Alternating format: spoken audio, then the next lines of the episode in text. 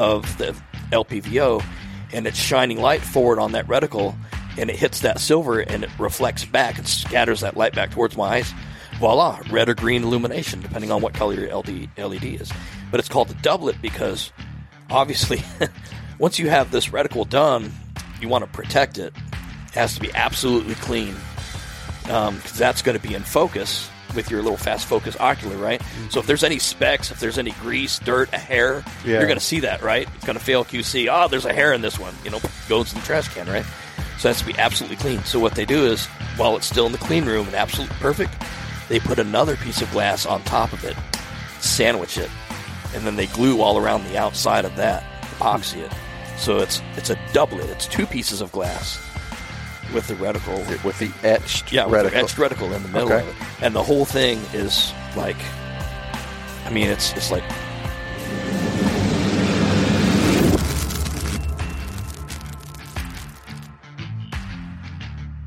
with You have taken so. yeah. Kurt, I have seen him shoot. yeah, that boy can shoot. That boy can shoot. Yes, he can. We a couple what was it, a couple months ago, back this summer, he he messaged me. He's like, "Hey, do you like MMA?" I'm like, "Depends." That's the, that's the right Like, answer. d- depends. Why? And he's like, "Oh, we got we got we got a table at this fight. We got we know the guy who's fighting here in Houston, and there's just three of us going. Do you want to go?" I'm like, "Yeah, Yeah. yeah." And so me and Ian went and like showed up, and it was in like the nicest east side of Houston neighborhood. I'm like, all right, cool. Well, looks like the the parking lot's nice and secure. But that was a it was a fun time going in and watching the fight. I would lo- I would jump at the opportunity again to go watch another fight. So in another life, years and years ago, I uh, I actually used to do photos of still photos. 'cause I like photography, do a lot of photography. I did still photos of MMA fights that were sponsored by CMMG in Columbia, Missouri, where I went to law school. And uh, CMMG would sponsor these fights, and I'd climb up. They had like a little crow's nest up there, and I could climb up and I could shoot down at the at the fighters and get still pictures of them. You know, like the the right hook with the Yeah. sweat coming off the guy's face. That was like the goal was to get those cool action shots and that was that was really cool. I mean, talk about an amazing seat, you know. You've been around a, a minute, haven't you? Yeah, Yeah. this this beard's white. Let's see. you were. I don't think we were in Missouri at the same time. I was in Missouri at um, from 2010 to 2013. That was right what right when I left. Right when you left. Yeah. Yeah. Yeah. No, I went to uh, went to college in the '90s. Graduated. Uh, graduated college in 2000. Got out of law school in 03, and I did all my schooling in Missouri. Tried to be a lawyer. Had a wife. Had a whole life. Um, had a FFL and a SOT. I built machine guns. Did all that stuff. Built. I built probably 650 AKs in my life. Um, from parts kits when that was a thing. Yeah. Before the dark ages. Before the barrel ban you know, a more civilized era. um, but but back when you could build, you know, we, we could we could buy build a parts kit. You know, we could buy parts kits in bulk for ninety nine bucks. Yeah. Put a thirty five dollar receiver on it and maybe fifty dollars in U.S. parts and build a four hundred dollar AK. Back when you could get like a SAR one for two hundred and eighty nine bucks. So ours were premium; they were four hundred dollars. You know, four hundred and fifty bucks. You know, we could, you know, pocket pocket seventy five or hundred dollars on each gun Yeah. that we built. Well, okay, it sounds like a small business to me. Yeah. You know, like How how much was a spam can on a 762? Oh gosh, I remember well, the one that I missed. The one that I missed really bad when I was in law school. I was I was shooting as you know that was one I really got into shooting was in law school as a stress reliever, and we used to go out just for the joy of rapid fire. We had FALs and G3s. It was battle rifles because a five five six a poodle shooter. What are you going to do with that, son? You can't even go hunting with it. You know that was a, we were all about the battle rifles back then, and we used to buy these. Uh, Portuguese 762 NATO, a thousand rounds was 140 bucks. and we would take a 200 round spam can of it and we'd go through it in an afternoon. We'd shoot 200 rounds Yeah. of 762 NATO in an afternoon between two or three guys having a great time. Just pop, pop, pop, pop, pop, pop, pop. You know, we'd bring out old radios and computer monitors and stuff and just demolish them and then Yeah. sweep it all up, you know. Um, just absolute redneckery, you know. And, and now I look at the cost of 762 NATO and I'm like, man, like I haven't shot my FAL all year. You know, it looks cool. It's just sitting there in the closet. Uh, you know, it's in the safe. so happens, times man. times change. Well, we appreciate you coming up, dude. Yeah, Appreciate it. it's gonna be fun. Yeah. Yeah. Talk talk about a little bit about everything. Yeah. Yeah. Yeah, I'm an open book. You know how I am. Yeah, I, I love to love to talk with gun guys. So Well, on that note, uh, welcome. This is the Big Tex Ordnance Podcast. I'm Mike. We got Chris, and today we're joined with Michael from Gideon Optics. Uh, and you do anything else on the side too that folks should know about? Uh, my wife and I are teaching. We're starting to teach people. Yeah. Yeah. So we've got, uh, we've got a little website called thegunteachers.com. She's, she's a retired school teacher, 28 years of, of teaching high school kids. And so she actually is a really good instructor. And so she knows the teaching part really well and then, uh, has worked really hard on getting her firearm skills up to her teaching skills. She took 126 ye- uh, hours of, of class this year. Wow. So she she actually beat me. She had 126 hours of of formal training uh, just this year, and, and most most of it in pistol. That's fantastic. Yeah, she That's a she lot. can flat out shoot. yeah. yeah, yeah. And and just finished up some Tom Tom Givens stuff, right? that's right. Yeah, she was she was uh, top shot when we did Rangemaster Nice. top shot tests. She beat me out. I was third. Mirko was second. So That's fantastic. Yeah, yeah. She it was it was a good day.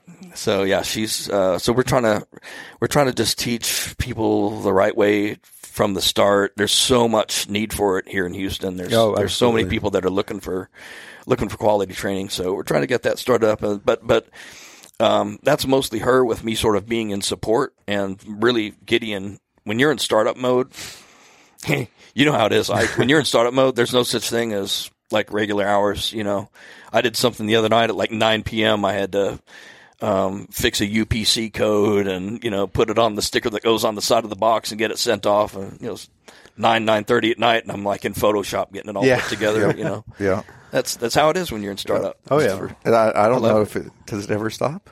I don't- yeah. I think don't- we're we're still We're little bit. We're still in that phase, I guess. But there, uh, mon- yesterday morning, I was sitting there and we were rolling, rolling stuff. You know, Black Friday. So Oh, this yeah. is this is we're recording this on Tuesday, November twenty first here, and um, I was literally up at like five o'clock in the morning, which I'd slept in. Actually, I didn't get up at four, and I'm sitting there. I'm like, okay, I have a problem, and there's nobody to fix it for the next three hours. So all I can do is like look at this problem yeah. because I don't know. Like it was something I never encountered before, and I just kind of had to roll with it and be like, okay, well, all right, civilized people are going to be awake. Uh, thank goodness they're on East Coast time. Yeah. So Yeah. Now that's when you learn to set up mental boundaries, you know, and you're like, okay, this is going to happen when it happens. It's going to be fixed when it's fixed. I can't do anything for three hours. Yeah. All right. I'm going to eat. I'm going to, you know, like do some dishes. I'm going to play an hour of Mech Warrior, whatever it is, you know, Star Wars or whatever. And I'm going to relax and chill. And then, you know, then you, then you click back in. You find a way. You, you either find a way to balance it out or you're like me and you take blood pressure meds. Yeah. at least at least you're not pounding a monster. Right? Yeah. Whew. Yeah. I, uh, I I used to tell people I run on caffeine and hatred, and they all thought it was a joke. And now I've been in therapy for a couple years, and I'm running out of hatred, so I got I got to use more caffeine. Good for you. so so tell everybody a little bit about Michael and what you've done. Uh, First of all, Mike or Michael? Either way, Okay. I'm not picky so so we've already talked about a little bit about your background in in firearms in Missouri. Yeah. and building AKs and stuff. How did you trans transfer that or transfer from that type to how you got into the firearms industry?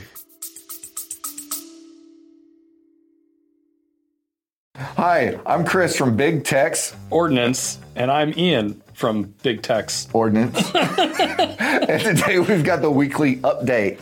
So, first off, from VLTOR is the classic MUR upper receivers, right? So, we've got them in foliage green, black, standard black. Those were my picks. What do you got over there? Um, for Boomer? all for all the wheel gun enthusiasts out there, we've started carrying some some Safariland Comp 3 and Comp 2 speed loaders for J frames and K frames. So if you guys need a good speed loader for all of your um, revolver needs, We got some. Uh, we have the new Streamlight Wedge XT also. These come in black and FDE. Great little task light. You know, drop your keys underneath the couch. You're looking for your burrito. Good little option from Streamlight. Comes with a little lanyard on it as well. Solid price point on those. I would. I'll Yep. have to reference the price point on those. USB C rechargeable and it has a deep carry uh, pocket, Pocket clip, clip, on it. yeah, option. Looks great. Coming up, there's a bunch of classes. We got Paradox training. I'll Oh, be across at the the- street at the- at the range. Uh, doing that the 27th, not this weekend, but next weekend. Anyway, lots of training events coming up. We just also posted the Sons of Liberty Oh yeah, the armor's class. Armors class in May. It's up on the website. Anyway, thanks for watching. Be safe. Finger guns.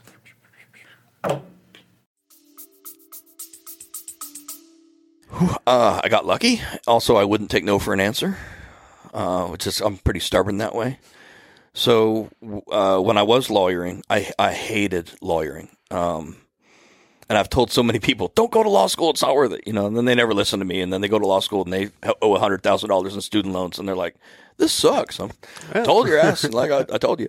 Um, but I, I enjoyed the side business, the side hustle, guns gun store, and the building of AKs and the smithing on 1911. I enjoyed that so much more than I enjoyed people fighting over their kids and divorcing and bankruptcies and all of the you know traffic court and tickets and all the stuff that a lawyer has to deal with. You know, you when you're lawyering, you're dealing with people at their worst. You know, um, and that really the being an attorney just really ripped my guts out and um, you know, I still have damage today from that. I have like various amounts of it. It changed my worldview in unhealthy ways, you know.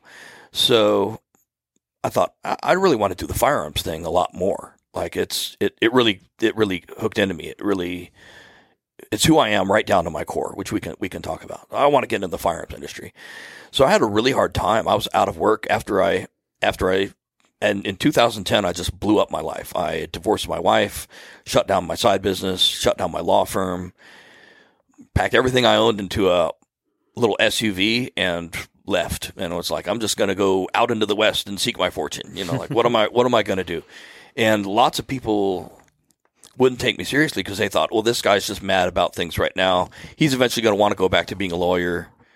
Um, so he's, you know, they, I had a hard time convincing people I really wanted to change careers, right? Oh, I was out of work for like nine months. And then, um, honestly, cheaper than dirt is the guys who gave me my first shot. um, a guy that I'm still friends with and respect very much, Andrew Sypian, who runs his own, uh, anyway, he's he's he's a fantastic guy. I worked for him at CTD, um, and I think it's a testament to his character that he fired me and we're still friends. he had to fire me. I gave him reason, but we're still buddies. Oh, all, all these years later, right? Um, so so I worked at CTD and I learned about marketing. I learned about how things really work, and I and I learned kind of the, I, that was my first chance of really seeing how seeing how the sausage was made. And um, after CTD, I, I bounced around a lot, man. I've I've I've had adventures. I I gunsmithed in Colorado for a while. That was really cool for a while, um, but I wasn't making any money at it.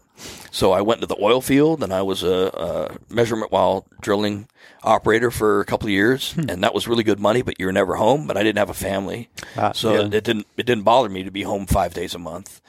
Um, so you know, I've uh, and then uh, I've sold Harley Davidson motorcycles. I was a Harley salesman.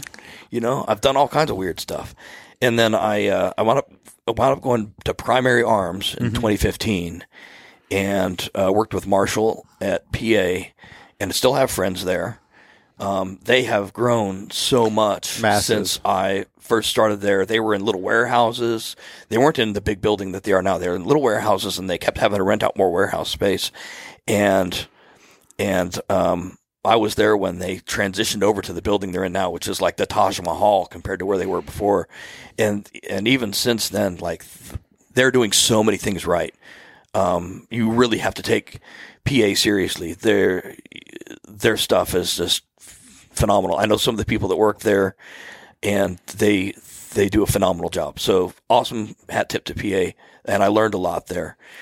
Um, parted ways with them in 2019 and was Swamp Fox Mike from 2019 until uh, last year. So that was that was really cool. I was in on the ground level. It was something that was just getting started, and that was really my really when I got to be the guy that I wanted to be. I really enjoyed being Swamp Fox Mike. I really enjoyed the research and development of it, and and configuring the optics and having a say. Like I can point at something in all of these different Swamp Fox scopes and say that was my idea. I did that. The, that throw lever on the arrowhead. Yeah. That was me. I said we should have four little screws and make it a sacrificial piece. So if you drop the arrowhead, you just break the throw lever instead of having it like break the actual scope. Yeah. So then we just send a guy another throw, throw lever, and he thinks we have great customer service because we send him like a thirteen dollar throw lever instead of having an RMA a six hundred and fifty dollar scope because we we had this overbuilt throw lever and it goes right through the magnification ring and, and, and blows your scope. Yeah. Right. It's like there's all these cool little stories I can tell about. I, I had this idea, I had that idea, and I love that. Um, and I really had a great time there. And Swamp Fox is still like they're still. It's like it's like having a kid and you raise this kid and then they eventually they move out and they go to college and stuff and you're like I spent the best years of my life with you, you know. Um, but they wanted me to move to Denver last year. I got a call from the boss and he's like, "Hey, look, COVID's over. We're not doing this quarantine work from home thing anymore. The company's getting bigger. It's getting more unwieldy and hard to manage, which I respect. He wasn't wrong about that. Um, and he's like, this remote work thing, I just, I, I don't want to manage it anymore. I want everybody to move to Denver. Everybody needs to come to Denver, come together, and we'll be all under one room, all under one, uh, one roof. And, and, you know, that's what we're going to do. And I was like, "Ooh," because I had met this girl in Houston and married her that same year, last year. We were married last February, and she's got a couple kids from a previous marriage, and they're doing great here in Houston. Yeah. And I'm like, I can't uproot these kids. Um, you know, one of them just made jazz band and he plays three instruments in jazz band and he's getting great grades. He's probably going to go to college and, and, you know, he's all about his jazz friends and, and, uh, the daughter is in community college already and she's working really hard, but she's saving up a bunch of money because she lives at home and commutes to class. And I'm like, I can't rip up these kids Yeah. and take them to like Stonerville, USA, where all the kids are stoners because all their parents moved there because they're stoners.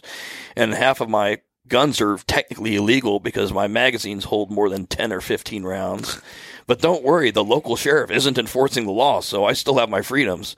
Uh, uh, no, no. So, so I we parted ways, and then Gideon happened.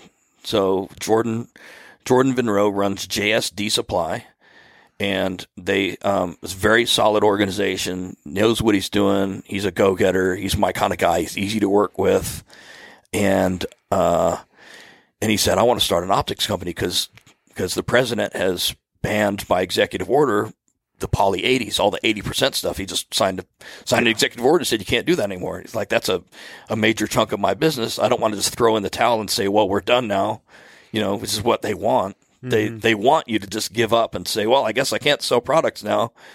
So he's like, let's do something else that has a decent margin and isn't going to get banned. If only I could find someone that has experience building an optics brand. And there I was looking for a job. Hey, over here, pick me. Yeah. So here we are again. Now it's now it's uh, it's Gideon, and it's we've got five pistol dots that we've come out with. We've got a one power prism scope that's just about to hit like early next month, hopefully before Christmas, right?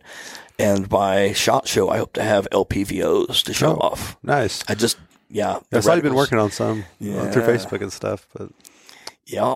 So I'm I'm excited about Yeah. that. So um, they'll have my reticles in them. So if people hate the reticles, it's on me. so uh, I hope I hope not. They're they're a little bit edgy, but they're not super. I didn't reinvent the wheel. You know, This is- reticles are a whole. We could do. We could spend this whole podcast talking about reticles, and no one would listen because they'd all be bored to death. You would actually. I would do it, though. You would. Well, that's what we're. That's that's literally. Well, I don't think we've ever deep dived. We've deep dived into ARs mm-hmm. multiple times, oh, whether yeah. it be gas impingement or direct in, or direct impingement or gas piston, right? So we've we've dived into that. We've dived into Taurus and revolvers and everything. We've never. I don't think we've. I don't think we've ever dived really hardcore into optics.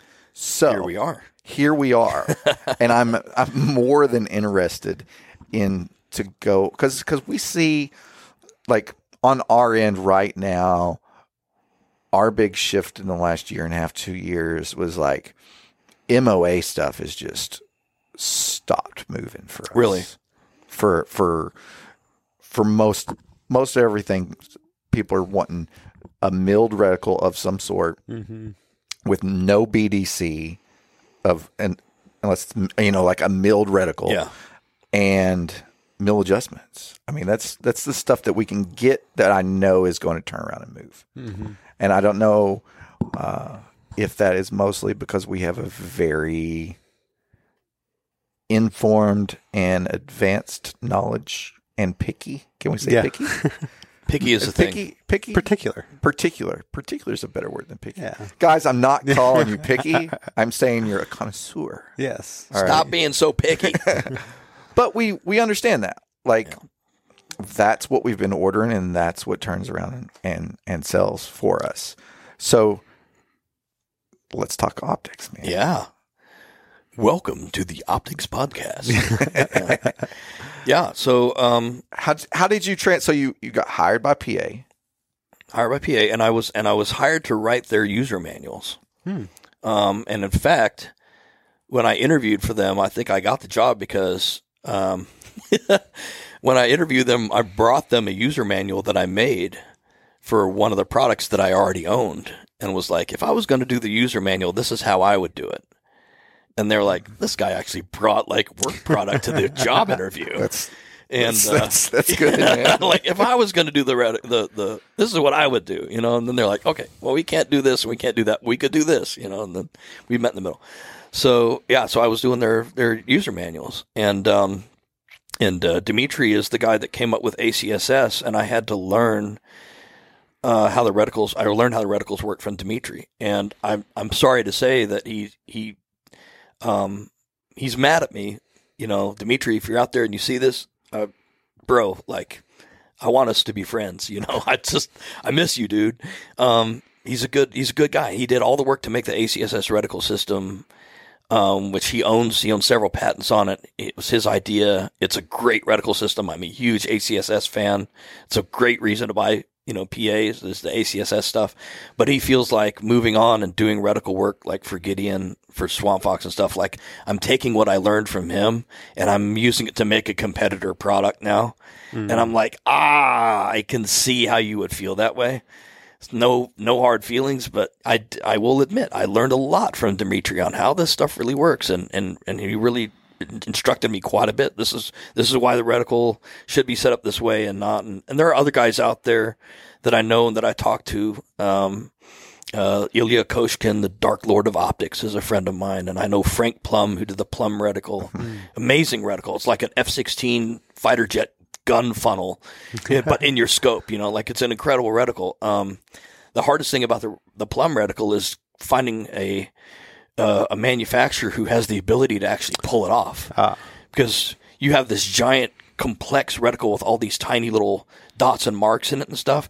And remember, in the actual scope body, it's the size of my thumbnail. Yeah. It's like that big. It's like the size of a dime. And you know, if you can't, if we make twenty of these reticles in the factory and only one of them passes QC, and we throw nineteen in the trash can, that's a bad sign. It's actually why How do you even QC that? Do you have like a big ma- magnifying glass? that's That, exactly what they do. Yeah, they have collimators and they have they have big.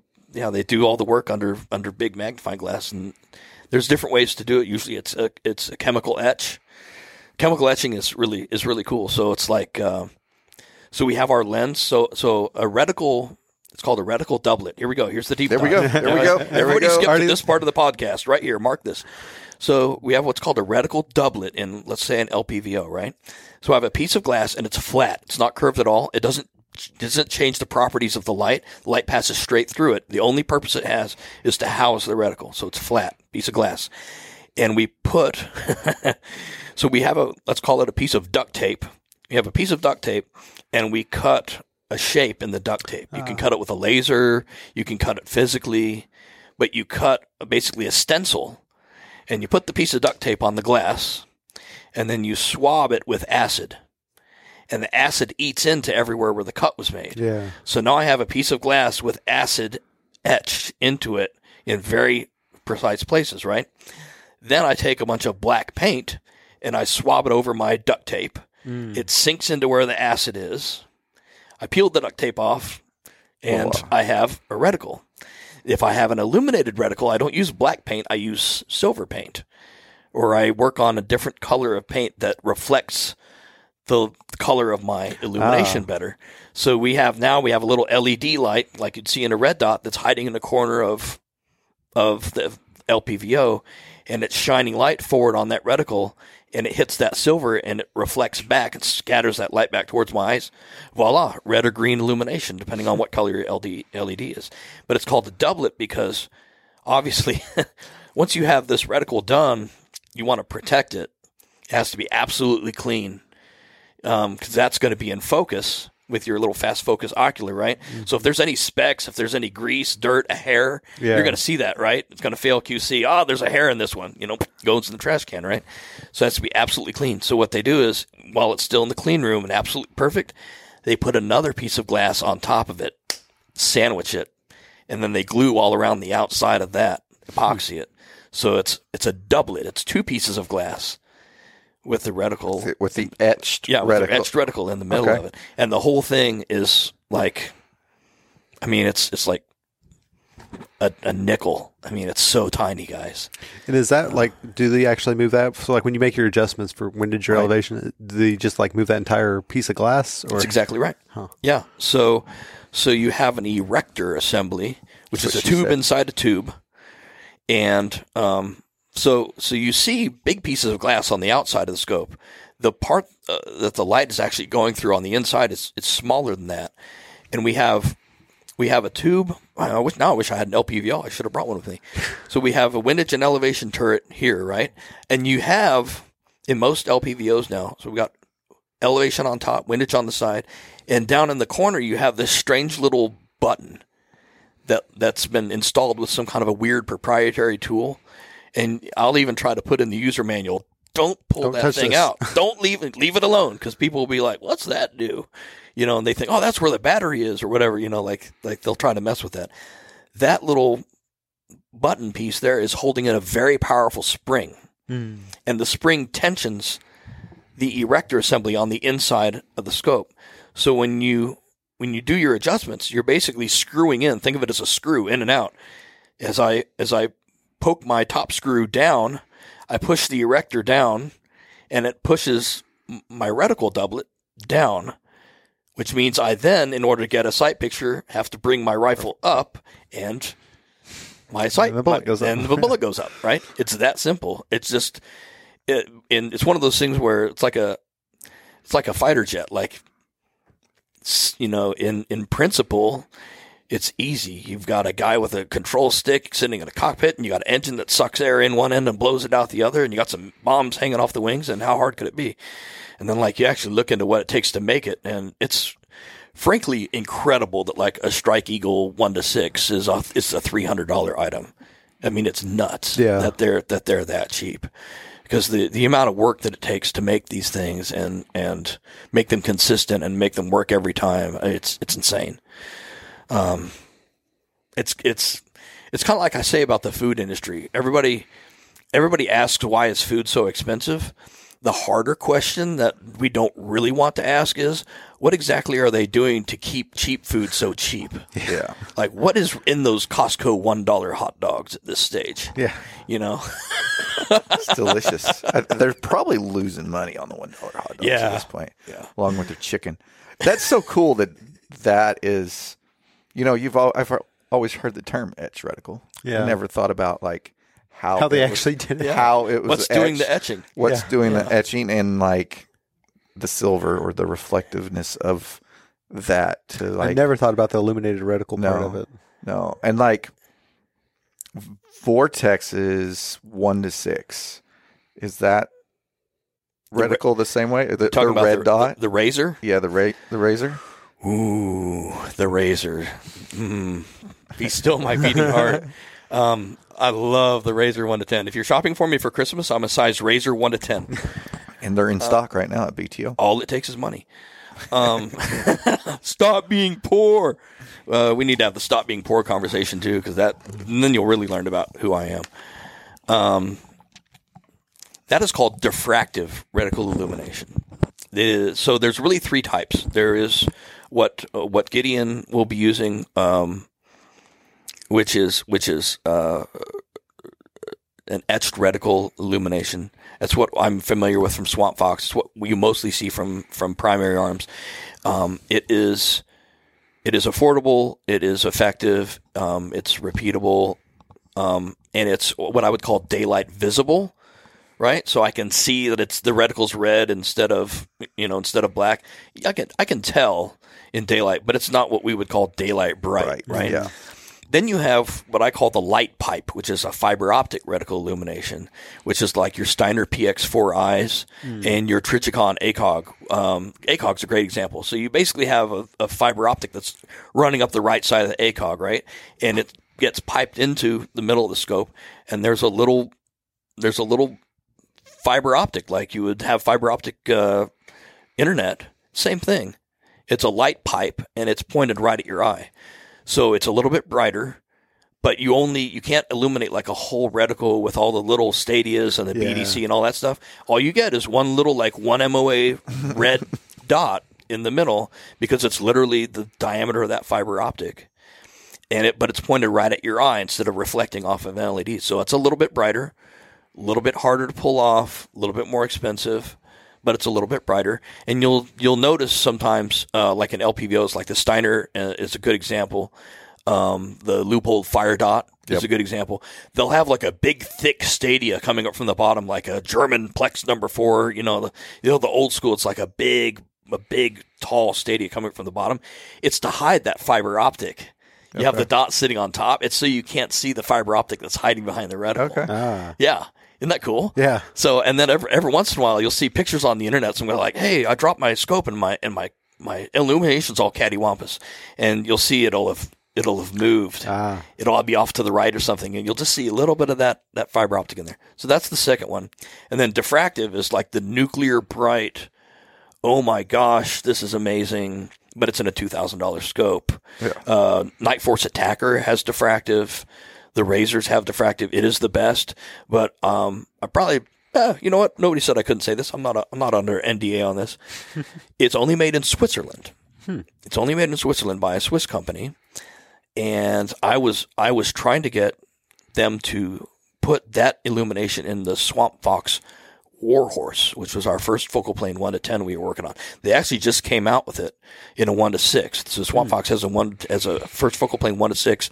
I haven't got to look through one yet, but I, I've got my fingers crossed. They did a good job with it. I, I did some work on on that project and I wanted that diffractive reticle illumination so bad. Everybody wants that that daylight bright, right? Yeah.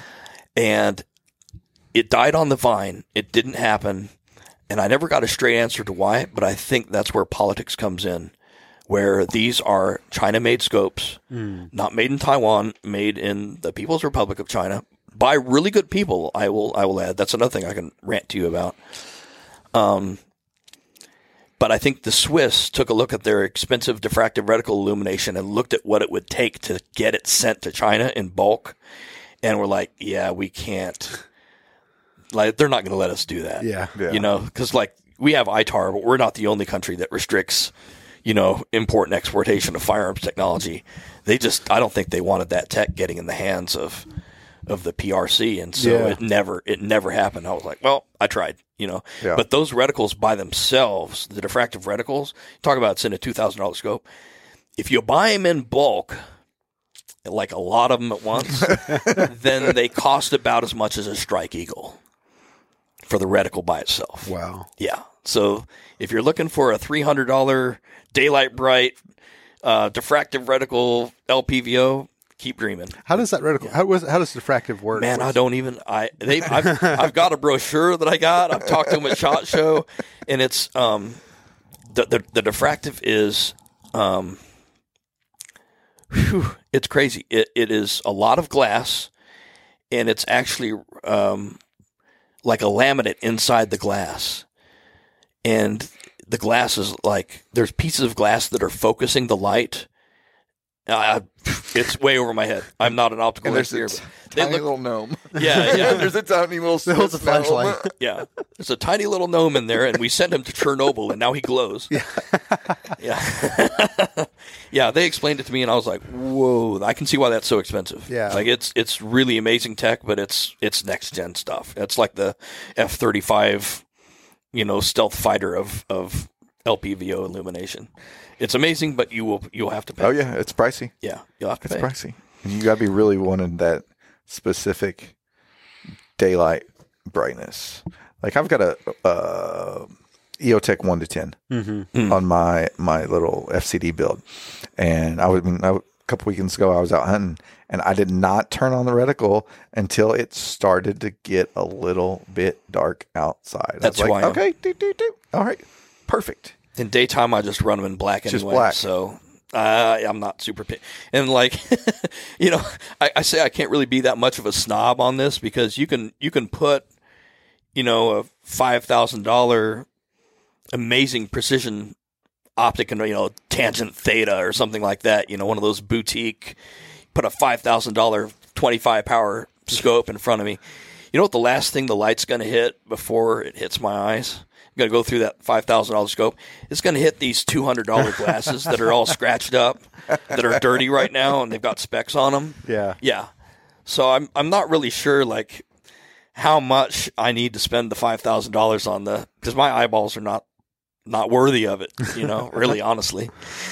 We need So- to get you some. Uh, we need to get them. Uh, uh, what is it? Where are they? Uh, Oh, the spuds. spud, Yeah. We'll get you a spuds before you leave. Throw it in your Little pocket. microfiber cloth. Little microfiber. One of our best selling products. Super cheap and it's awesome. I think my girls all have. Oh yeah, I got like probably fifty of them. Yeah, Sounds great. I'm in. yeah. We'll get you one before you leave here. That way you run around with it. Maybe you can sneak it in on a Gideon video. Just Absolutely. have it on the table. Absolutely. I love doing that stuff. I'll be at Shot Show and be like, hey, I, I, are you guys going to Shot? Oh yeah. Yeah. I, I like it. I'm. Uh, you get guys that are in the industry and they're like, "Oh, I can't believe it's Shot Show again. I hate it so much." I'm like, "It's a week in Vegas. What's wrong with you? Yeah. come on." Oh, I look forward to it every year. It's it's a great time. Yeah, Yeah, I'm looking forward to going. This I don't have to work year. a booth, so like that's probably a big part of it. But Yeah. So more more into the optics, Dean. Yeah. So we we went into to the the magic behind the reticles and and LPVOs and stuff. What about red dots? Like, what are we seeing, or what are you like? Do we want to talk about how a red dot works? yeah, that's yeah, easy. that's, That's easy. I can do that. um, ask me the questions. I'm not afraid. Monty Python reference. Um, everyone's like, "Oh my god, he's so old." He's making Monty Python jokes. Um, so yeah. So uh, what's amazing to me is how old Red Dot Tech is. They had the basics of Red Dot Tech in World War One. They did. Um, and and uh, the the ultimate Red Dot, I think, the ultimate red dot was the gun sight they had in the F 86 fighter jet in the Korean War. It was a range computing basic radar, and it was basically what you see on like an open emitter red dot today. You had a pane of glass sitting in front of this guy's eyes with a light shining on it, and it was coated. And the light bounced off of the pane of glass, and went to the guy's, the pilot's eyes, and wherever that little dot was is where six 50 caliber machine guns were going to shoot. You know, back before guided missiles were invented, and uh, the amazing part of it was that there was a ring in the F-86, and the ring would shrink and grow depending on what the there it was bouncing back from the target, and it was basically once the ring was the same width as the wings of the enemy plane, that's when you started to shoot because you they, they had it all lined up. That was amazing stuff for like being developed post World War II in like the late 1940s. They were Yeah, working on this yeah. stuff, and you know they they had that. You know, back when you know my granddad wasn't even my age, they were doing that. Um, and then like the history of it, I I also think the the red dot on rifles uh, or on personally owned firearms, like like not in fighter jets and stuff. The red dot was basically born in the 1973 Son Tay raid because they were raiding the prison camp at Son Tay. Um, Bull Simons and, and all those guys. I mean, amazing. If you guys haven't read about the Son Tay raid in '73, do it. It's it's incredible. Like the stuff that they did was so gutsy. Like, hey, I'm not sure if we can get inside the camp in time to save all of the prisoners of war. I know. We'll deliberately crash a helicopter in the middle of the compound so we can get inside the compound from the beginning. And then once that helicopter is destroyed, we'll all pull out of, it, the helicopter that crashed.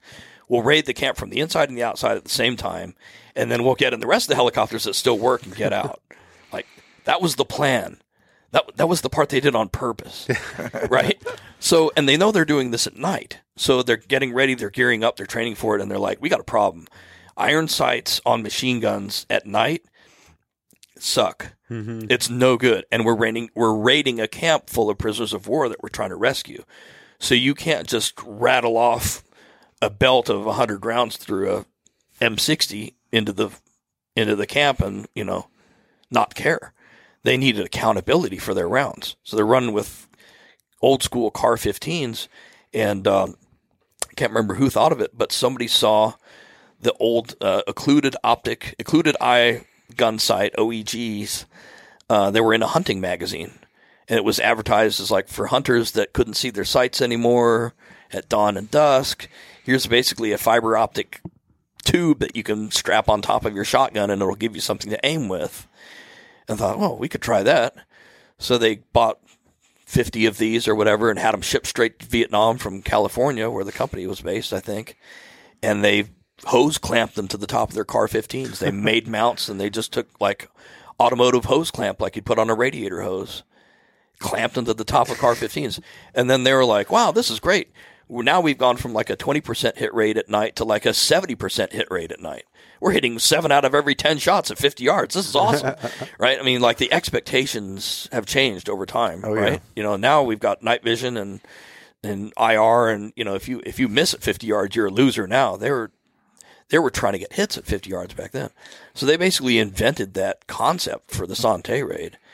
You couldn't even see through those old scopes. You had to keep both eyes open and your brain sort of bindens it together and, and does the math and you, you have sort of a, if you ever get to shoot one, do it. They're really cool.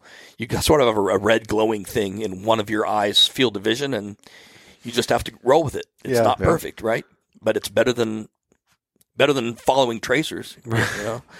So that was the birth, what I consider to be the birth of the of the red dot on on on rifles. And then for pistols, pistol dots really came about in competition, where guys were taking big old honking, what what should have been rifle red dots, and they were putting them on like the old school 2011s, Yep. the STIs and SVIs, you know, and they would they would put it on a not a reciprocating mount at all, but just a mount that clamped to the left side of the Yeah. of the frame, and they'd have this giant like old school Aimpoint, you know, M3 on there. But it worked, and it was faster, and and it was better for like the the desire was there, like the advantages were there, even oh, in yeah. even in 1990s, it was it was there, and then we just we keep moving forward with miniaturizing it, getting it smaller and smaller and lighter and tougher. And every year there's more, you know, there's more innovation and there's, there's new ideas. Now it's, now we've kind of come back to the enclosed emitter thing, right? It used to be an enclosed emitter on a pistol was bigger than the pistol. It's a giant, huge thing, right? Yeah. And now people are like, well, I want an enclosed emitter. Well, okay, but we can, we can do that now and have it be pretty much the same size as an RMR Yeah. that's cool. I mean, it looks funky. It looks like a toaster sitting on your gun. They're not the prettiest thing ever, but I think the enclosed emitter is the way of the future. That's Yeah. in another five years, they're all going to be enclosed emitter. I bet.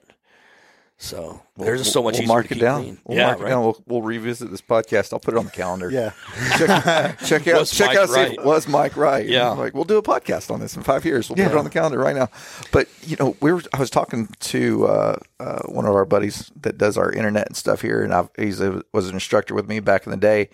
Uh, this morning about some of the the Holosun stuff, and he's like, we were talking about one of the new Holosun offering. And I was like, well, you know what the problem is with Holosun? He's like, what? I was like, the dude that bought the 509T three years ago and put it on his Glock 19 loves it and he's happy with it.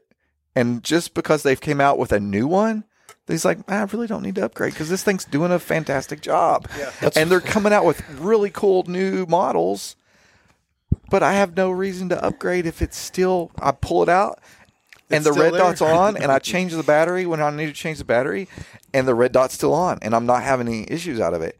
And so I have no reason to upgrade when it works good. And That, that, that's what I call an excuse to get a new gun. and, and it sucks from well it, it sucks from a retail point of view because i can't sell the new one because somebody's looking at it like hey i'd really like that but my 509t works yeah. freaking awesome and i haven't bought a new gun yet you know i'm like okay well let me sell you the new gun to go Yeah, there you go. Yep. Sell yep. both. Yeah, it's like, like I'm not a Glock guy, and I'm, I'm saying, you know, like I'm a, Glocks are okay. I shoot them okay. They're fine. They go bang. I, I carry one. You know, it, it hits where I want to hit, but I just don't get passionate about Glocks like some people do. yeah. And I'm like, we got like eight of these things in the house. I don't even like locks that much. Why? do- That's like they're they're like roaches. They just grew, they just showed up. You know, there's a bunch of them now all of a sudden because you know they're affordable. And there's another one that came out, and I got to put a scope on this one, and you know I've got optics on all almost all of them. Um, so yeah, it's it's it's funny how that works. Uh, you always there, man. So yeah, the funny thing about the technology of it is it's moving so fast. That's the really scary part. And uh, you know, I think it's no secret that the the brand name does not matter as much as it used to. It's more like the time. It's more like how recent the product came out. So, a Gideon that came out last year holds up really, really well to a Leupold from five years ago. It's just the truth. Is our brand name as good as Leupold? Heck no. Everybody knows who Leupold is. Almost nobody knows who Gideon is, right?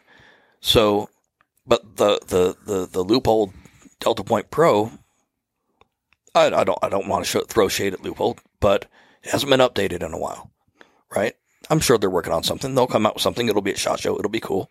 Trijicon recently came out with some really nice stuff. Yeah. If you want to pay more than your Glock cost to put an optic on it, please feel free and go ahead. Um, you know, but like the reason why the new Trijicon stuff is totally awesome is not just because it says Trijicon, but because they packed in new features, taking advantage of everything that we've learned and done, and the, the, the, the iteration of it and the moving forward in the entire industry is really almost terrifying. So that's what a lot of people just I, this is where I thought of this because you're talking about people that are used to their old stuff, you know. And I've seen when I saw this at Swamp Fox before, where we had LPVOs, we had precision scopes, and guys would have like a nine hundred dollar Leupold, and they'd buy our four hundred dollar scope and go, "Well, this is better than my nine hundred dollar Leupold." And I'm like, it doesn't mean that Leupold sucks. It means that your nine hundred dollar Leupold was nine hundred dollars in nineteen eighty eight, right? And it's worked this whole time. Okay, you got your money's worth, bro. It's worked for decades, right? But we've learned more about the science of the shape of the lenses and the coatings and their mathematical relationship to each other. So instead of having a 3 to 9 Leupold for $800, I can get you a 2 to 12. It's got a 3 to 9 already built into it. It goes from 2 to 3 to 9 to 12, right? It's it's it's more in both Yep. directions and it costs less and the glass is better. and there's more and there's And there- features yeah, there's more. It's got locking turrets and and you know illumination, and all this other stuff. It doesn't mean the Leupold was a bad deal. It was what was available, right? And and so time marches on, right? So that's that's sometimes a hard pill for people to swallow. They get really invested in.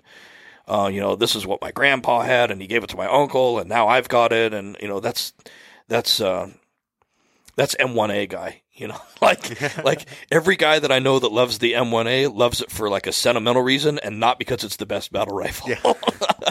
they never just say it's because it's the best rifle. It's because my uncle had one when he was in the Marine Corps, and then he came back and he got the civilian version, and then We- he gave it to me. we just lost two subscribers Yeah, right. oh fuck yeah, God. yeah, um, yeah. It's objectively a good rifle. Is never the, the right answer. Um, but yeah, so the, the as time marches on, yeah no matter what brand you go with, almost there are still trashy brands. There's there's fifty dollar crap on eBay. Um, you're right. You can you can you can do that too, but um, I'm a value guy, right? I like to say there are three kinds of buyers. There's the guy who brags about how little he paid. There's the guy who brags about how much he paid. I knew a guy once when I was gunsmithing in Colorado who bought a Scar 17 and kept the receipt in the in the storage of the gun so he could pull it out and show how much he paid people for it. Oh, that's insane. Yeah, talk about just flopping it out on the table in front of everybody, right? Yeah. Oh yeah, look how much I paid for this. I can wipe my butt with three thousand dollars. How about you, pal? right? Um, there's that guy, and then there's me, which is sometimes I pay a little bit, sometimes I pay a lot, but I want the most value per dollar that I can possibly get when I buy something. That's my core customer. That's the Gideon core customer, and that's who I am. So it's easy for me to sell that because that's what appeals to me. Yep. Right. If you're that guy and you want value for your money, we're in a golden age of firearms right now. Oh my gosh, buy while you can. Buy red dots, buy scopes, buy rifles, get seven ARs, do it. Um, because the value right now, what you can get for your money, is really extraordinary. You guys know I'm right. Oh yeah. Oh yeah, Yeah. Fan- I mean, just in the last three years, since well, almost four years that I've now worked with you, um, the the difference in I mean, there's so much difference in the optics. Yeah. You know, like oh, what could we get? You know, a one to ten. You know, Razor one to ten was is I mean still is a fantastic scope. But I mean that if you, you were going to be paying for it, you're going to be paying Yeah. ATACR prices or Razor one to ten prices if you wanted a good one to ten. Yeah. Now there are other options that have just as many, if not more, features on some of that stuff. Or look how many SKUs Holosun has now. Like when you started, how many? How many? Oh, yeah. How big was the Holosun product oh, yeah. catalog? Oh, yeah. Now it's like, I mean, there there's so many different models and like footprints and you know uh, Options. form factor sizes and everything. You know, it's, it's reticles. It's crazy. Yeah, The- reticle. Yeah, uh, like this one, this one has five, and this one has four. This one has one. This Yeah. one, this one's price different, and this one went on sale because it was looked so much like the other one. Whoopsie! Somebody got a really good deal yesterday. Oh no, On I some- got a whoopsie. Yeah, pricing error. Yeah, Pri- little pricing area, but they got some good optics. Hopefully, they they Yeah, good appreciate optics, it. good deal. Hopefully, they, Good deal. Ho- hopefully they come back and buy like, some you know full what? price I'm, shit. I'm gonna I'm gonna buy something at retail from BTO just to just to Just please come back. make a If you got- deposit in the Karma Bank. You know, If you got an MGRS yesterday, just come back and buy something at full price, please. But but there's some there's some killer options. Yeah. There's some killer features, and you know I go back and you look at our customer service. Not a lot of stuff comes back. Does Yeah. not working. We used to have the issue, and you can go into tell them probably tell us why it's to it. We'd ship out a Holosun, and they they get it and they'd look at it and be like, "Oh, this front the front lens it's tilted. it's Yeah. tilted." ah, no, yeah, never heard that one. dude. I wish I I wish I had my manual for um. I wish I had my manual for for a Gideon optic in the in the Gideons that I, I wrote the manuals for them. Page In one. Page one. It literally says like, "Wait, my lens is tilted." Like that's that's what I put in there. Wait, my lens is tilted. No, it's supposed to be that way. So, um, so you want to know how they make the lenses? I find this is this is fascinating. This Okay, is yeah, this is this is what we're here. So- we're nerding out on, on yeah. optics. So they start on a on a on an open emitter red dot. They start with a glass ball. It's a ball of glass. Uh, you know, like you've seen you've seen on you know and on the internet on YouTube or TikTok or whatever the the glass blowing videos where they blow these these these perfectly circular glass balls. That's what you start with, and um, and the diameter of the ball um, determines the shape uh, or the or the, the, the radius or whatever of your of your lens. So it's slightly different, but but they're all if you if you take any of these lenses and you just continue that curve around, it'll eventually become a full circle, right? wow. And it becomes a, a round ball. So they they start with a round ball and then they basically cut some windows out of it. And each window they maybe do three or four on the top hemisphere of the ball and three or four at the bottom. And each one of those little cuts becomes a red dot window. So out of each glass ball, you got multiple red dot windows because you're cutting sections out of it, and then the rest of it they recycle and they melt it down Smash and it do down, it. yeah. do it all again, right?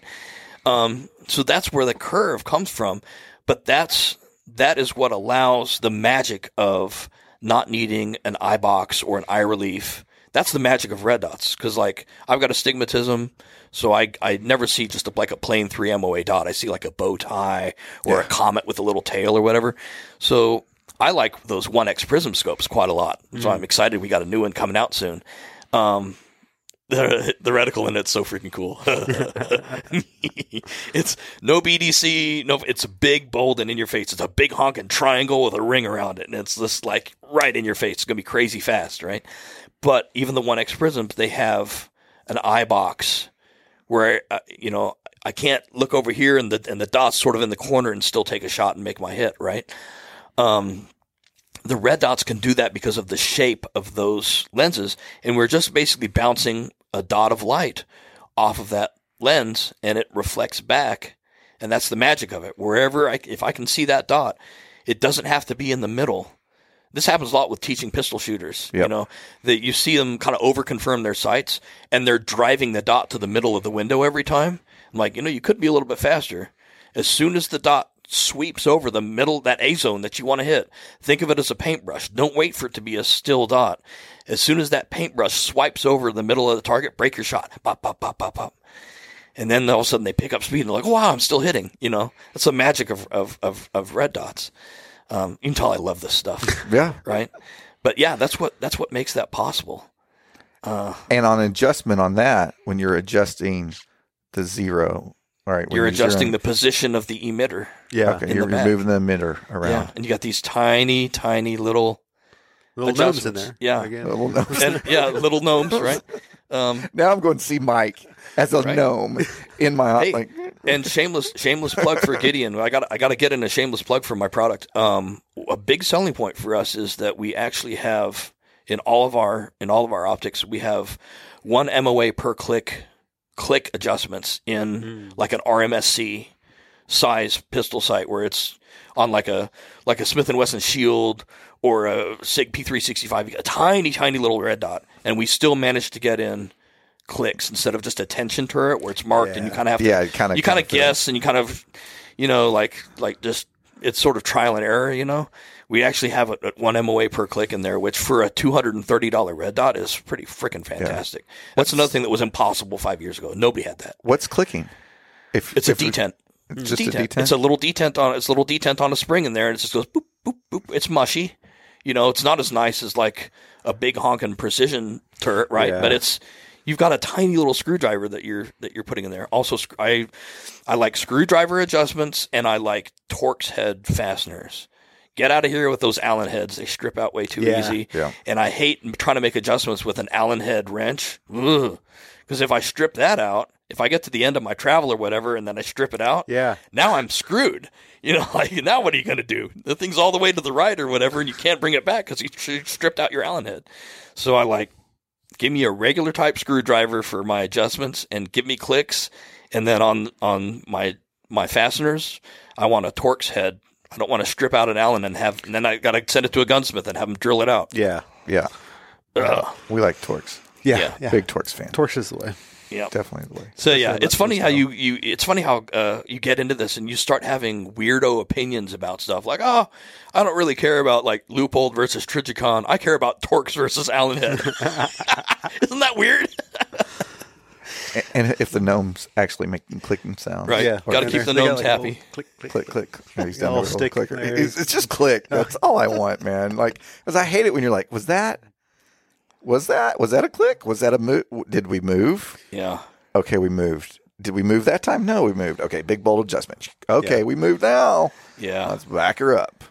yeah and if you're trying to like I I zero my pistol dots as far out as I can shoot a group that I can use to base a zero on right Yeah. so like if that's not a very accurate gun I might just do 10 or 15 yards and I'm like eh I'm shooting like that I uh, it's going to be good enough. If it's like a really, really accurate gun, I'll, I'll zero that sucker out at 25 yards if I can. Yeah. But when you get out there, it's so easy to over adjust. Oh my gosh. If you don't have the clicks, it's so easy to just, you turn it a little bit and then you're like, whoop, I'm way off. I'm like, oh, I got to put it back where it was. Like you have to learn how to do just a smidge. Yep. The clicks make smidges easier. Yeah. Absolutely. We got MOA, we've got MRAD, we've got BDC, and we've got smidge. Yeah. So I, I, I, love what I do. Um, You let me tell. let me get on let me get on a soapbox here while I've while I've got your your hundreds of viewers, thousands of viewers, tens of thousands of viewers, thirty five viewers. Thanks, mom. Um, let It's me talk. my mom sitting there at YouTube just watching. yeah, right. Thanks, mom. Um, I, what I'm doing with Gideon and what I did with Swamp Fox, uh, it's a dream job for me. It cuts right to the very core of who I am. And let me let me get serious with you guys for a minute here. If I had one thing that I could say to the whole of YouTube and the whole of the firearms world, this is my message for everybody. Knock it off with the stop being poor stuff. It drives me crazy we need everybody to buy into the Second Amendment. The Second Amendment in this country applies to every one of us because this is why I was a Second Amendment guy even when I was in law school.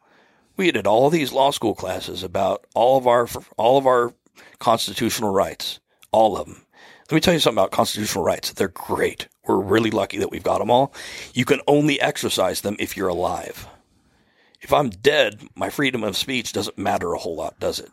I have to stay alive in order to enjoy my constitutional rights and use any of them, right? Which means I'm my own first responder. My wife is her own first responder, right? We have to keep ourselves alive. If you can't be safe out there, be the most dangerous guy in the room. We can't make the world safe. We can't pass another law and magically it's going to make the world safe. Don't work that way. You have to train and practice and be the most dangerous person in the room and keep everybody else alive when things go wrong. That I believe. That's right who I am. And so when people say, if you can't afford a $3,000 rifle and a $2,000 scope and a $250 mount, if you can't afford uh, a top of the line SIG Legion, you know, with a Trijicon $700 optic on top, well, just go back home and keep a baseball bat under your bed. Practice throwing some ninja stars at the bad guys, right? That makes me mad. You've denied that person their right to live by being a snob. Every blue collar guy who's working for the weekend and has a couple of kids that he's trying to figure out how he's going to pay for their college, right? And all he wants to do is, is go to a local match and poke holes in cardboard or ring steel right? And all he can afford is a Taurus G3 with a $200 Gideon optic on it. You know what? I I am that guy's company. I'm that guy's advocate. Go out and train with that Taurus. Go learn your gun. Take classes. Spend your money on doing that.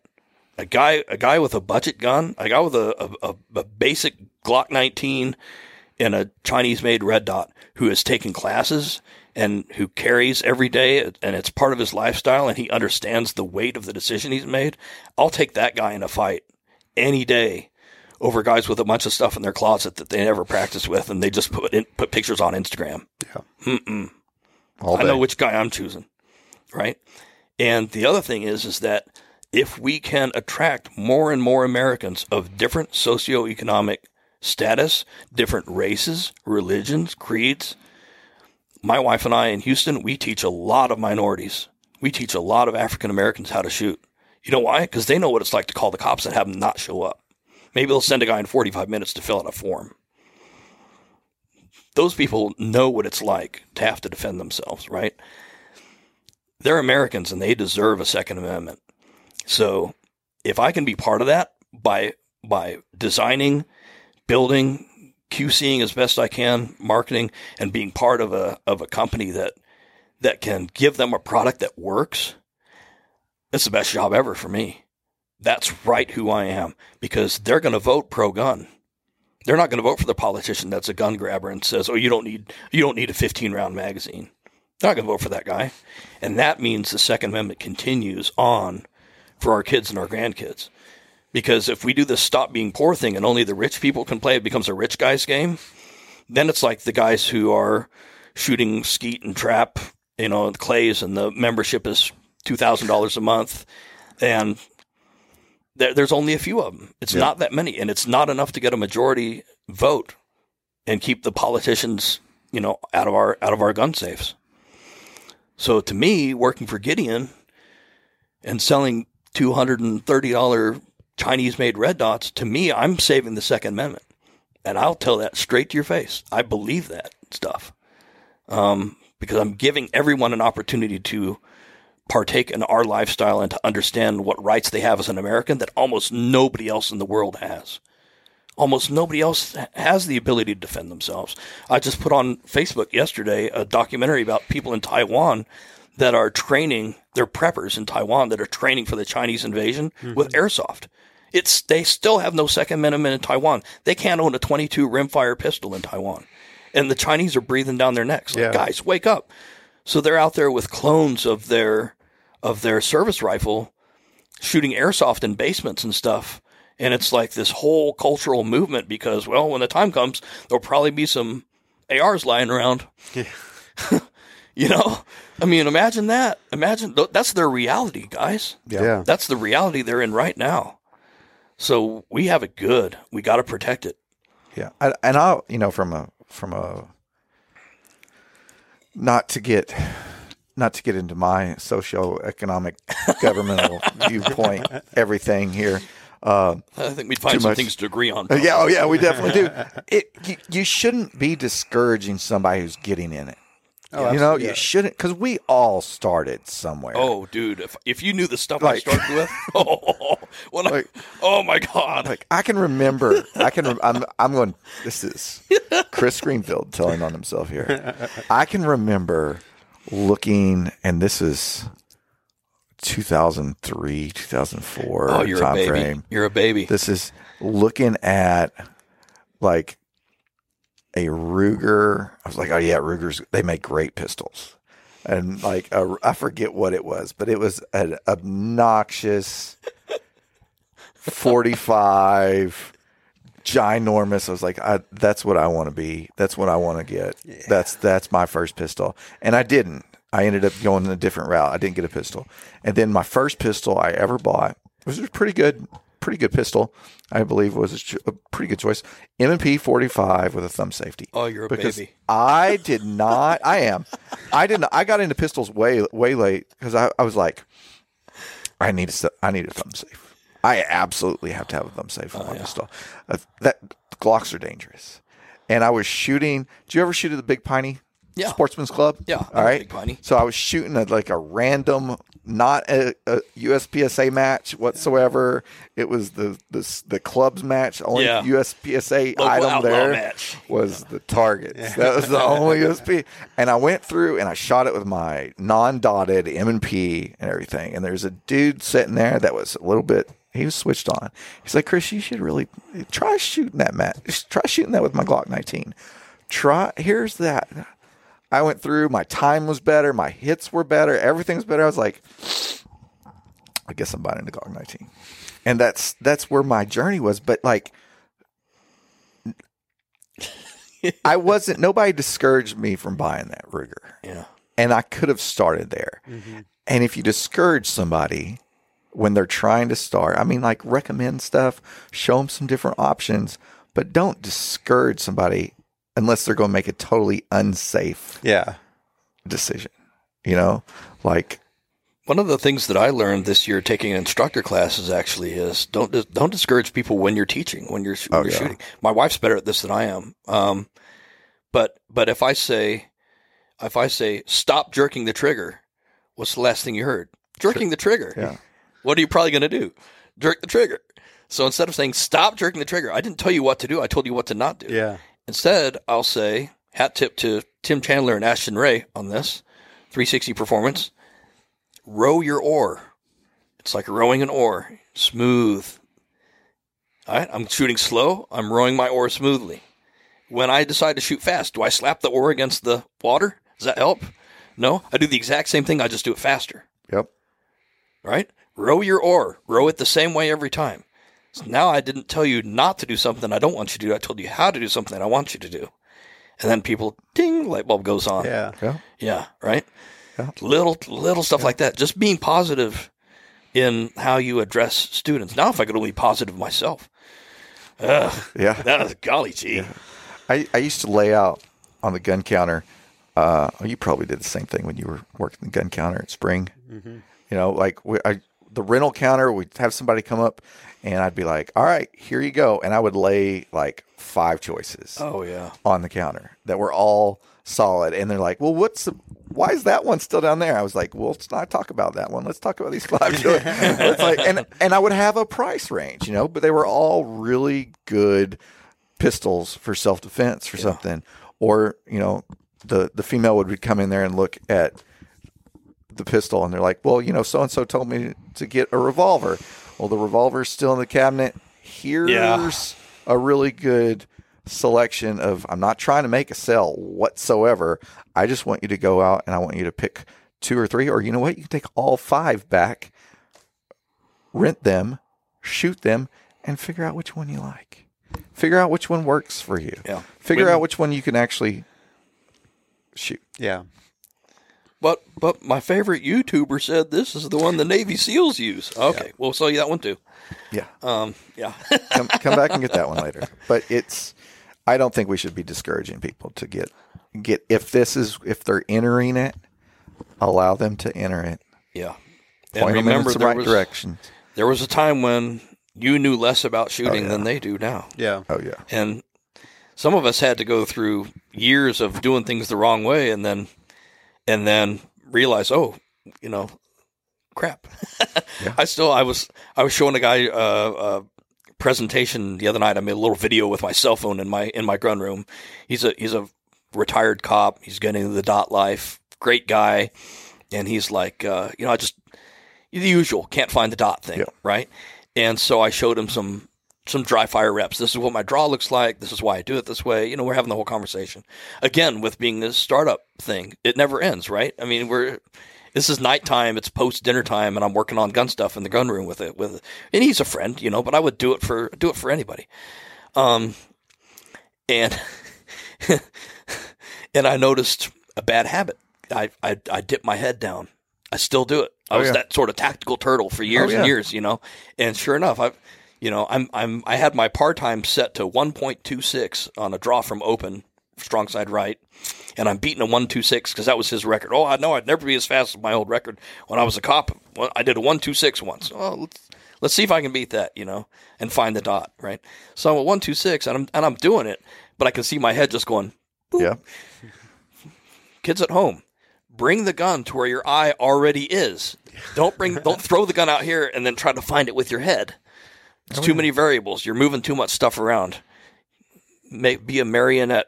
Have your head completely still. Still your head. Bring the gun to where your eye already is. That's one of the tricks. One of the secrets. And I still don't do it. I, I can tell you. Do I do it? Mostly. Yeah. Yeah. No, I'm, I'm, I'm the same way. Um, I'll, I think I probably told you before when I was shooting. Hey, if I start turtling, tell me. Yeah. You know, because I mean, it's it's practiced it so much up until this point. Know, I'll tell you guys a funny story. This is this this is a husband and wife Houston story. Houston people will understand this. So we're at Walgreens, and there's like a tweaker in there making a mess of things, just throwing a fit, berating this poor like Pakistani girl behind the counter who doesn't know any doesn't know how to deal with this at all. Guy's completely out of control, right? He's throwing stuff everywhere. He's making a mess out of the displays. My wife thinks he had probably stolen something, had stuffed something down his pants, and was doing it so he wouldn't mind when he left. Yeah. and and he could get away with stealing something because we were just happy to have him out of the store. That's what she thinks. I think the guy was just high as a kite, right? So he makes his mess and he curses out everybody and uh, makes all these threats and stuff, and then he, then he leaves. And my wife grabs me by the elbow and goes, "We're going to the car right now, Mister. You are way out of control." And I'm like, "What? I didn't say anything. I was just standing there. What?" She's like, "You were smiling. I saw where you put your feet, and then you did this." I turned my chin because I'm cross-eye dominant, ah. and I used to. The last thing I did before I draw was turn my chin to the right so I could look through my left eye and bring the gun up, so she funny. could tell I didn't say a word, but she knew I was getting ready to draw on this guy. She's like, "We're going to the car right now." you, you were just waiting for the beep. Yeah, I was wait, waiting for the Yeah. let this guy pull out a knife or a gun or something, you know. Um, Speaking speaking of convenience store, did anybody see the uh, the lighter fluid guy? Did you see that No. short? You see that short? uh, I don't know where it was. Cop go, gets called to a 7-Eleven, and a dude's like spraying lighter fluid and setting stuff on fire. Some old, homeless looking dude is setting stuff on fire, and it's like he's, it starts, and the, the cops like putting out the fire with a fire extinguisher, Oh, and he starts yelling at the dude who's doing it, and the dude takes off and he puts out another fire and takes off after the guy and there's somebody holding the door open he runs out after the guy and the guy shoots oh, lighter fluid on the cop Right. so a cop runs back Yeah. to his car and he's yelling at another car that's responding pulling up he's like hey hey that guy's covered in lighter fluid don't tase him oh, yeah. don't tase him Yeah. don't tase him. Cop the, the dude turns to the cop car and starts spraying lighter fluid on the cop car. Cop car just goes whomp. I'm like, yep, that's effective. No sparks there. Ouch. Yeah, it was a good. It was a good short. It was a good short. Worst Joker cosplay ever. Yeah. So, what do you got coming up, Mike? Yeah. So what I've got coming up is um, we have a 1x prism scope uh, that I was getting excited about earlier. Big honking triangle in it. Circle around the triangle. Real easy to find. Um, really nice glass in them. I have a prototype on my Hellion right now. To like peanut butter and jelly. I mean, that's a great combination. Um, but the reticles, I don't have I don't have my reticle yet, so I'm really looking forward to getting my reticle for the first time. That should happen in like a couple of weeks. Nice. And then I I think I can say this. Um, I know I can say this because it's up to me. Um, by shot show, we'll have two one to eights and a one to ten. One of the one to eights is in second focal plane, and one of them is in first focal plane. The only difference between second focal plane and first focal plane is the location of that reticle doublet, circling around to what we talked about before. In a first focal plane, the reticle doublet is moved to the front of the optic, so um, all of the magnification happens after the light passes through it. So you're basically zooming with the reticle. You're zooming in and out on the reticle, which is why in first focal plane, that's the one where it looks like the reticle is glued to the target, and no mm-hmm. matter what your magnification is, it's the same size relative to the target. That's because you're zooming, you're changing magnifications while looking through the reticle. Second focal plane, the reticle doublet is moved behind the magnification assembly. So it's the same size at all times. So I change my magnification, but the reticle seems to be glued to the inside of the scope. It doesn't change. It doesn't change its size relative to my field of view, no matter what the magnification is. Both of them have their advantages and disadvantages. We're making both. Um, and then the last one is a one to ten, which will be a big chunkus. It's a 34 millimeter tube with a 28 millimeter objective lens. The problem with one to tens, it's a jack of all trade and a master of none. Yep. Even even a two thousand dollar razor has this issue of at 10x they get really hard to look through. Yep. The exit pupil gets too small, and the exit pupil is the the diameter of the shaft of light that's coming out the back of of the optic. And at 10 power with a 24 millimeter objective lens, it's like I know these things you have like a 2.3 to 2.7 millimeter exit pupil, which means my eye right now, my pupil in here is probably maybe four millimeters wide. If we were to take a pair of calipers and just hold it up to my eye, Yeah. I'm seeing through about four millimeters, right? I have to line that up with 2.3 or 2.7 millimeters of light coming out the back of the optic in order to get a proper sight picture. Hmm.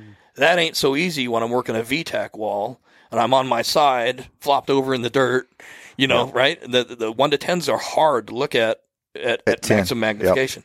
So how we can fix that a little bit is um, a little bit is by making some of the lenses bigger, but the basic math is the same. And a lot of people don't understand that that a razor or an ATACR one to ten has the same problem as a Swamp Fox Arrowhead one to ten. They're both one to tens, and they share some of those some of those same issues. So you can't you can't spend your way out of math. Uh, I wish you could, right? Uh, yeah, I wish you could spend your way out of math, but you can't. So, but we're doing one to ten. It's going to be it'll be big and heavy, um, but it'll be a, like a great DMR optic. It's not going to be for the lightweight guys, um, but it's going to be it'll be affordable. It's a super cool reticle in it. Um, I think it's super cool because I I developed it. Um, it'll be basically like a circle dot with a there's a BDC in the middle. It's kind of like your Vudu, where there's a ring around it, Yep. right? So it draws your eye to the middle, and if you're at one X, you can just go plate, plate, plate, plate, plate. You're put- putting like a ring on a ring, or you can put a ring on whatever shape that you're trying to shoot at. But you can kind of center it in that ring and go fast, right? And then once you get to 10 power, you've zoomed past it. So it's no longer clouding your field of view. You actually, it grows and grows and grows until it's gone.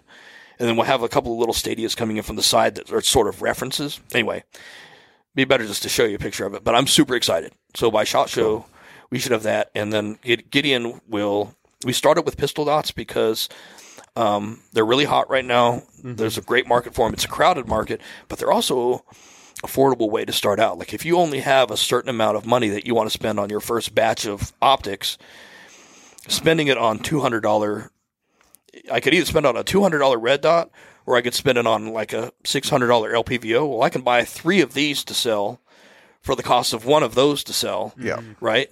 So that's the business side of it. Is is how can I start revenue? How can I get the brand name out there? How can I have something that's affordable to give to influencers?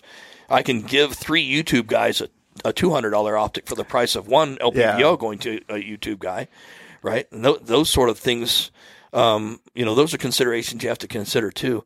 So we started out with pistol dots. It's been really strong. I'm really happy with what we've done. I'm really happy with the return rate so far. Knock on wood. Um, I know what the return rates are like in, in the industry. It's really interesting. Most of the return rates are really similar.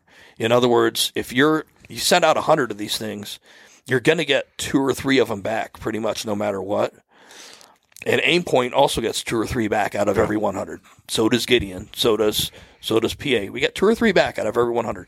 If you're starting to get five or six back out of every 100 that you send out, that's when you raise the red flag and go, "Hey, we got a problem." Mm-hmm. So it's really the, the the the difference between an acceptable return rate and an unacceptable return rate is really really small. Now, doesn't mean that we're just as good, just as good as Aimpoint. If they get a return rate of two percent and we get a return rate of two percent, are we just as good? No, because Aimpoint guys are doing Aimpoint stuff. They're treating their optics harder. They're jumping out of airplanes with them, and and they're doing uh, tactical games where it's like you know CrossFit with guns, and and Yeah. they're they're harder on their their equipment, so they will break stuff more the typical Gideon customer is not jumping out of airplanes and, and swimming through salt water and doing all of that stuff. So it doesn't mean just because the return rate's the same, it's not the whole story. So it's it's really interesting how the math can lie to you too. Like Yeah. don't Yeah. don't take those you know, Mark Twain says there's lies, damn lies and statistics.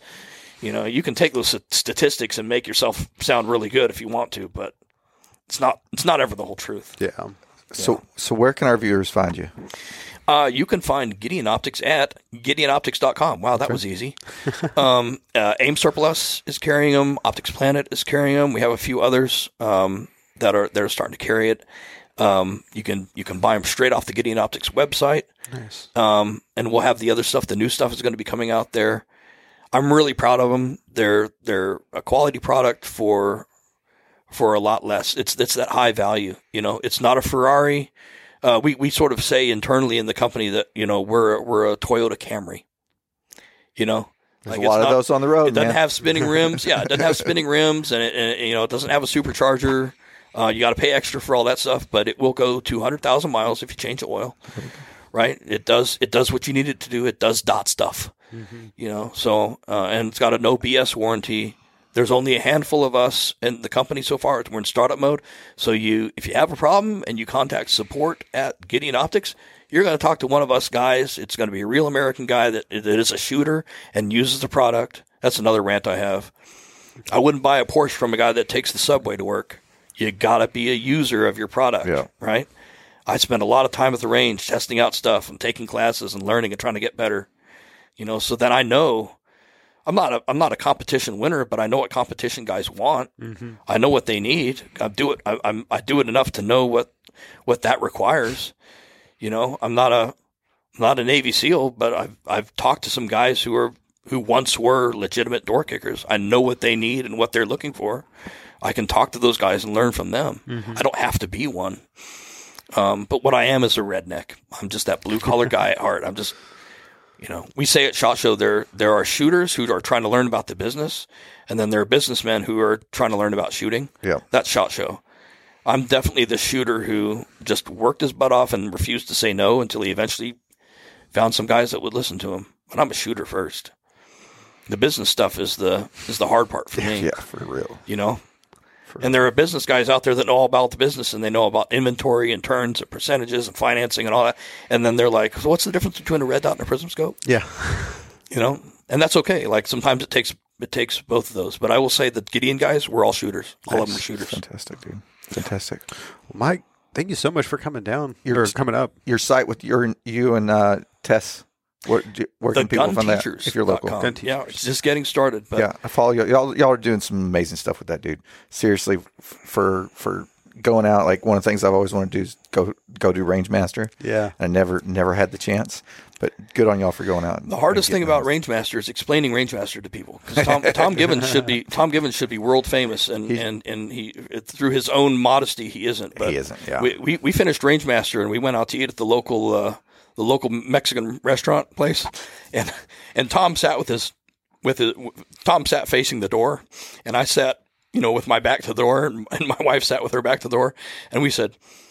We're good because at, in his early 70s, Tom is still clearly the most dangerous man in the room Right. and and and he has his decision making and his ability to execute and he has all those intangibles he has those real skills where it doesn't matter if he's running a a $200 red dot or a $700 red dot or iron sights he is so far ahead he has the skill set where if something went wrong he would be putting three rounds in the chest of a lethal threat while I'm still going, sir, you can't do that in here. right?